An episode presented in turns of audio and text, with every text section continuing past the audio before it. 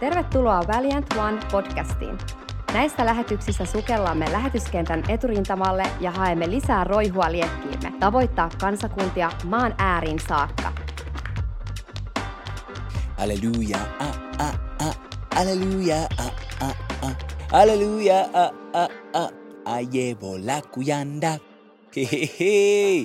Tervetuloa Valiant One podcastiin ja toiseen tuotantokauteen. Tässä tuotantokaudessa keskitytään paljon siihen, mitä lähetyskentällä tapahtuu. Itse on tällä hetkellä Afrikassa ja täällä paljon tapahtuu. Tälläkin hetkellä on kylässä, jonka nimi on Ndele. On, täällä on aika kuuma, ympärillä on paljon puska maisemaa, kuivaa ruohikkoa, puita, joissa ei lehtiä juurikaan ole. Kaikki on kuivan näköistä auringon porottamisesta johtuen. Mutta täällä on elämää, täällä on ihmisiä, ketkä täällä asuu, hakee vetensä kaivosta. Heillä on peltoja, jossa he työskentelevät, puutarhoja, jossa kasvatetaan sitten paljon maissia tai banaaniakin saattaa olla toisinaan ja, ja muita vihanneksia ja kasviksia. Ja shima on sellainen maissiruoka, jota täällä sitten paljon vähennetään itselle ja kaikki tietää, mitä on shima. Se on vähän niin kuin semmoista maissimuussia. Niin kuin perunamuussia, mutta se on maissista ja sen nimi on shima. Täällä ihmiset tietää myös käsitteen shima power, mikä tarkoittaa, että kun sitä shimaa syödään paljon, niin siitä kehittyy myös omanlaista voimaa, afrikkalaista sisua, jos se voi niin kuvata.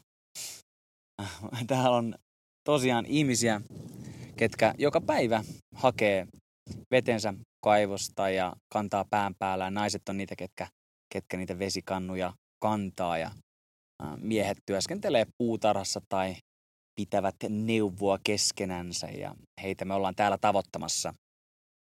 Käydään ihan talosta taloon koputtamassa oville tai käytännössä sitä koputusta ei ole, koska talotkin on sellaisia savimajoja tai, tai sitten se millä aitoja ole, ei ovia sinällään ole mihin koputtaa. Yleensä e, ihmiset on jo ulkopuolella talosta päiväsaikaan tekemässä työtä tai sitä shimaa leipomassa siinä.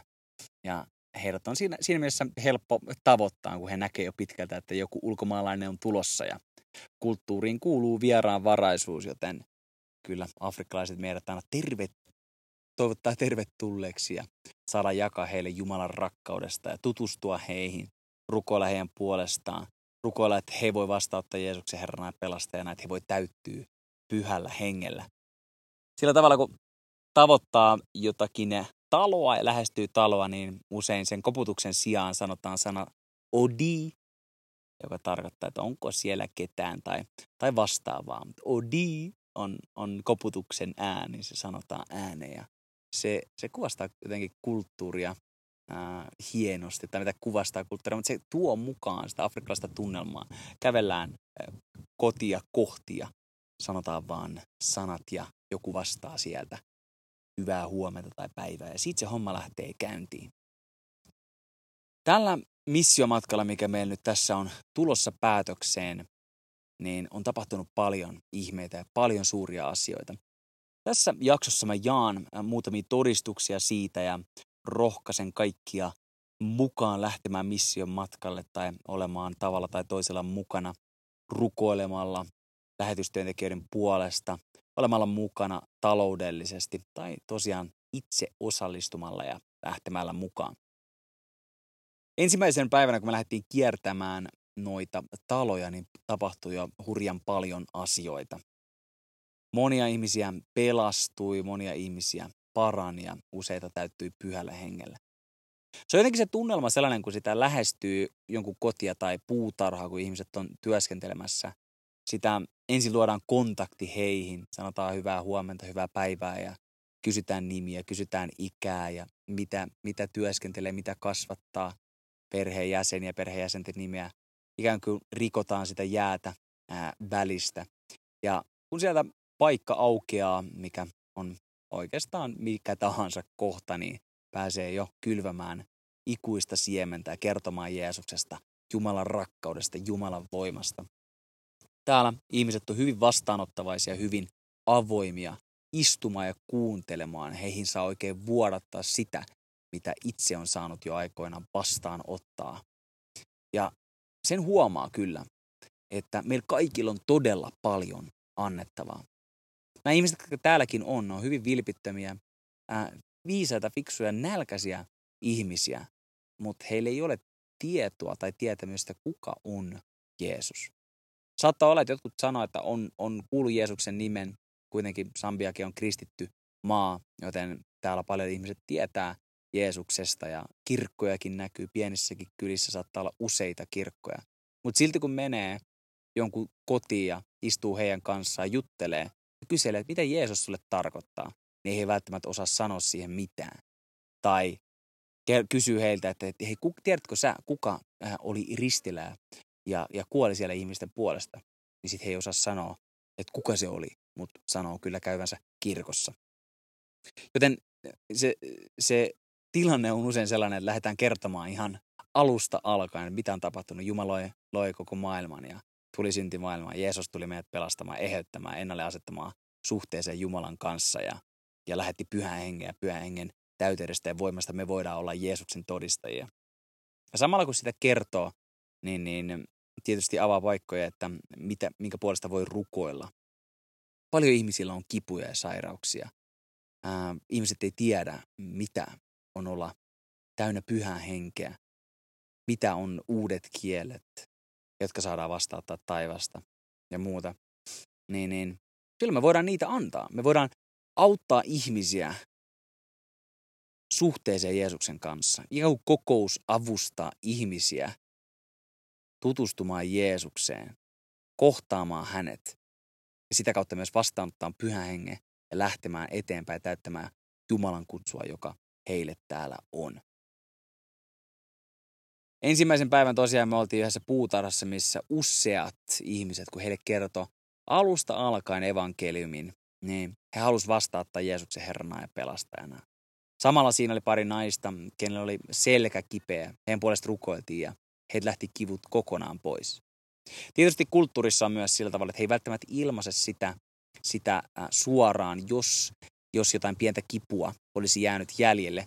Joten me yritetään varmistaa parhaamme mukaan, että, että meille voi olla rehellinen ja täytyykin olla rehellinen ja oikein pyr- kysytään etsimään sitä, että jäikö sinne mitään kipua. Ja todella monet etsinnänkin jälkeen ei ole löytänyt enää kipua ja hymy tulee heidän huulille. Samana päivänä myös, olisiko ollut kuusi vai seitsemän ihmistä, täytyy pyhällä hengellä. He sai uudet kielet, he alkoi rukoilemaan taivallisilla kielillä. Ja sen jälkeen näki ihan, kun hän koko, koko olemus muuttui. Silmät alkoi loistamaan ja ikään kuin toivo heidän sisimmässään sai syttyä. muitakin paljon paranemisia on ollut, mutta yhden haluan jakaa siitä, kun mä, olisiko pari päivää sen jälkeen, mentiin toiseen kylään, viereiseen kylään myös julistamaan evankeliumia. Siellä alkoi kuulumaan musiikkia ja me mietittiin, että mikä se on se musiikki. Ja itse asiassa yksi ää, paikallisista, joka on kylän yksi päälliköistä, hän oli meidän mukana ja hän sanoi, että siellä on baari taverna, baari, paikallinen baari. Tällä hetkellä, kun on, on ollut korona-aika, niin, niin eh, baarit on ollut suljettuja, joten tämäkin baari oli ikään kuin laiton baari, jossa he kotikeittoista höttöä sitten keittivät ja porukka kokoontui tuonne tavernaan juomaan, juopottelemaan ja viettämään omanlaista hauskaansa Musiikki siellä soi kovalla, joten me mentiin porukalla sitä baaria kohti tavoitteena julistaa evankeliumi. Me astuttiin tuohon äh, baariin sisään ja ruvettiin kokoamaan porukkaa, että hei, että me haluttaisiin puhua teille Jumalan rakkaudesta, että tuutteko kuuntelemaan hetkeksi. Mä kävin kysymässä paikalliselta pomolta, baarin pomolta, että onko ok jakaa heille Jumalan rakkaudesta. Jos laitettaisiin vähän musiikkia pienemmälle, niin olisiko se ok? hetken aikaa siinä meni, niin musiikki meni kokonaan pienemmälle ja joukko alkoi kasaantumaan meidän ulkomaalaisten luokse. Pikkasen siinä oli rähinää. Jotkut oli, jotkut oli sillä tavalla, kun oli juovuksissa, että mitä tämä oikein on, että miksi me nyt noita ruvetaan kuuntelemaan, meillä oli hyvä, hyvä musiikki käynnissä. Ja se laantui nopeasti. Me vaan oltiin tasapainoisesti vakana julistamassa Jumalan rakkautta, niin, niin he kyllä rauhoittuivat ja tulivat itsekin sitten kuuntelemaan, jos oikein muistan.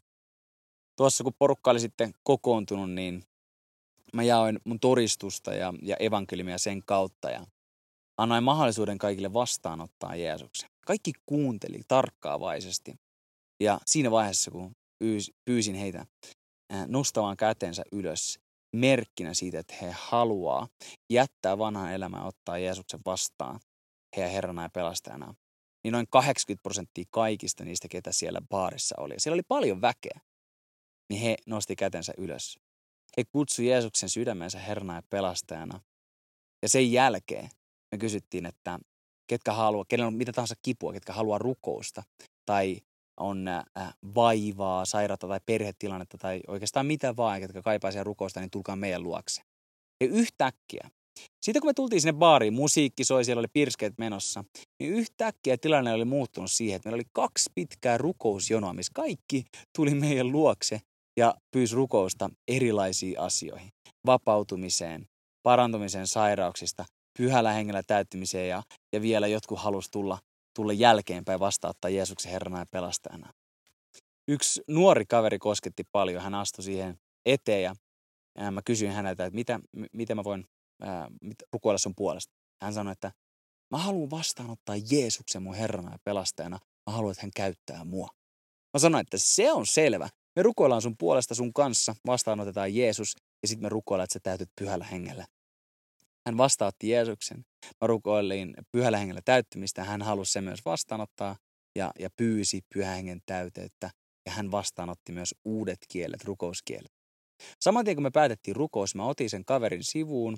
Siellä oli toinen rukousjono siinä, siinä vieressä, kenen, kenen puolesta oltiin aloittamassa rukoilemaan polvikivun puolesta. Mä sanoin heille, että älkää rukoilko vielä, että tässä on tämä uusi poika, että hän rukoilee. Ja me pistettiin se kaveri saman tien rukoilemaan polvikivun puolesta hän rukoili lyhyen rukouksen ja tämä, kenen puolesta rukoiltiin, niin hän parani täysin. Lyhyt rukous ja sitten me lähdettiin kävelemään ja kokeilemaan, että tuntuuko enää yhtään kipua.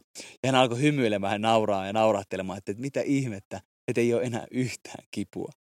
Ja siinä samassa me saatiin laittaa tämä uusi poika, joka oli just vastaanottanut Jeesuksen, käyttämään sitä, sitä voimaa myös, minkä hän oli vastaanottanut ja parantumista tapahtui saman tien hän pääsi heti käyttämään sitä, mitä oli vastaanottanut. Me uskotaan, että se kasvaa yhä enemmän ja enemmän tässä nuoressa kaverissa, josta nälkä loisti ikään kuin läpi. Yksi toinen juttu vielä tapahtui. Olisiko ollut sama päivä? Kyllä, taisi olla sama päivä, joo. Yksi meidän tiimiläisistä tuli meidän luokse. Hän oli repussaan kaksi kassia, jotka näytti mausteilta. Ja hän siinä alkuun sanoi, että hei, nämä on mausteita. Mutta hän itse asiassa vitsailikin ja katsottiin tarkemmin, että mitä nämä nämä niin sanotut mausteet on. Löydettiin, että siinä oli isompi ää, pussi täynnä tupakkaa, tupakan puruja, paikallisia semmoisia isoja lastuja.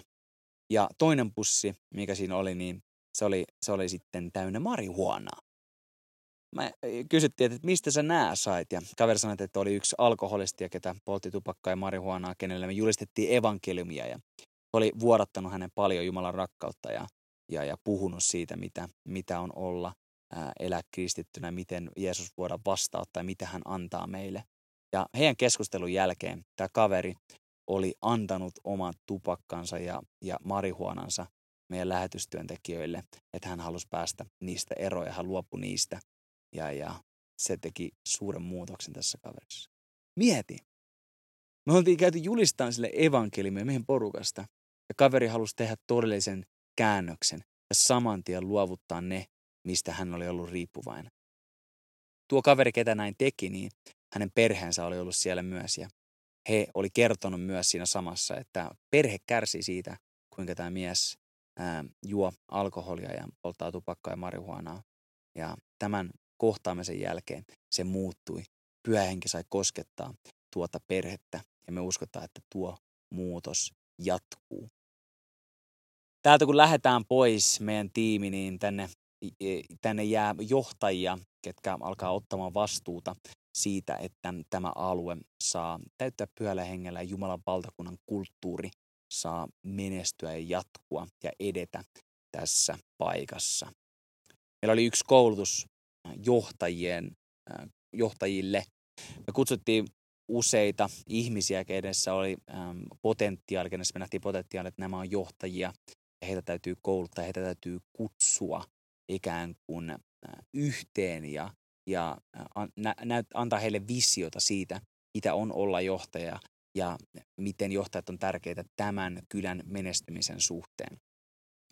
Tuon tapahtuman, mikä me järjestettiin ja mihin kutsuttiin näitä potentiaalisia johtajia, ilmestyi reilu kymmenen paikallista johtajaa, näin voin sanoa jo. Me jaettiin heille useat meistä tiimiläistä ja jakoi heille, mäkin sain jakaa heille johtajuudesta, mitä on olla johtaja ja miten visio on tärkeä osa johtajuutta ja toisten nostaminen ylöspäin siitä, siinä sitä myöten. Nämä johtajat vastaanotti sen Jumalan kutsun, joka siinä hetkessä myös heille oli. He, siellä, se tunnelma, mikä siinä oli, kun me heitä koulutettiin ja heille jaettiin ja saarnattiin, oli käsin kosketeltava.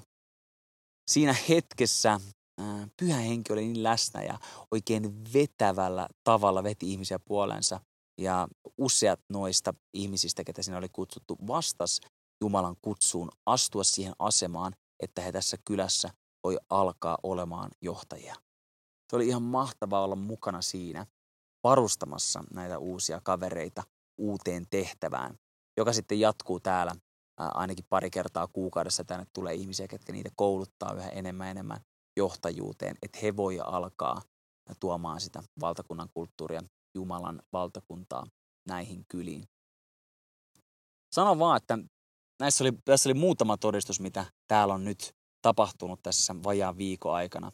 Useita lukuisia muita parantumisia, pelastumisia, hengellä täyttymisiä on tapahtunut. Mä en kerkeä niitä kaikkia kertomaan, eikä se olisi olennaistakaan. Tärkeää on, että sä saat kosketuksen siitä, mitä täällä on meneillään, ja mä haluan lähettää terveisiä jokaiselle kuulijalle. Seuraavissa jaksoissa siirrytään noihin haastatteluihin ja pääset niistä ottamaan irti kaiken mahdollisen. Joten ei muuta kuin laita tätä lähetystä seurantaa ja laita myös jakoon, se auttaa mua paljon. Ja tullaan yhdessä kuulolle taas ensi jaksossa. Tähän loppuun mä haluan antaa shoutoutit Joonas Väreelle. Joonas Väre musiikki saattelee meidät aina alkuun näissä podcasteissa ja saattelee meille myös hyvästit näihin säveliin, jotka saat korviisi kuulla nyt. Se on morjens. Kiitos sinun ajasta ja osallistumisesta. Laita lähetys seurantaan, niin pääset kätevästi kuulemaan tulevia jaksoja. Lisätietoja löydät verkkosivuilta väliäänt.one. Sivujen kautta pääset myös mukaan tavoittamaan kadotettuja maan ääriä myöten. Ole suuresti siunattu!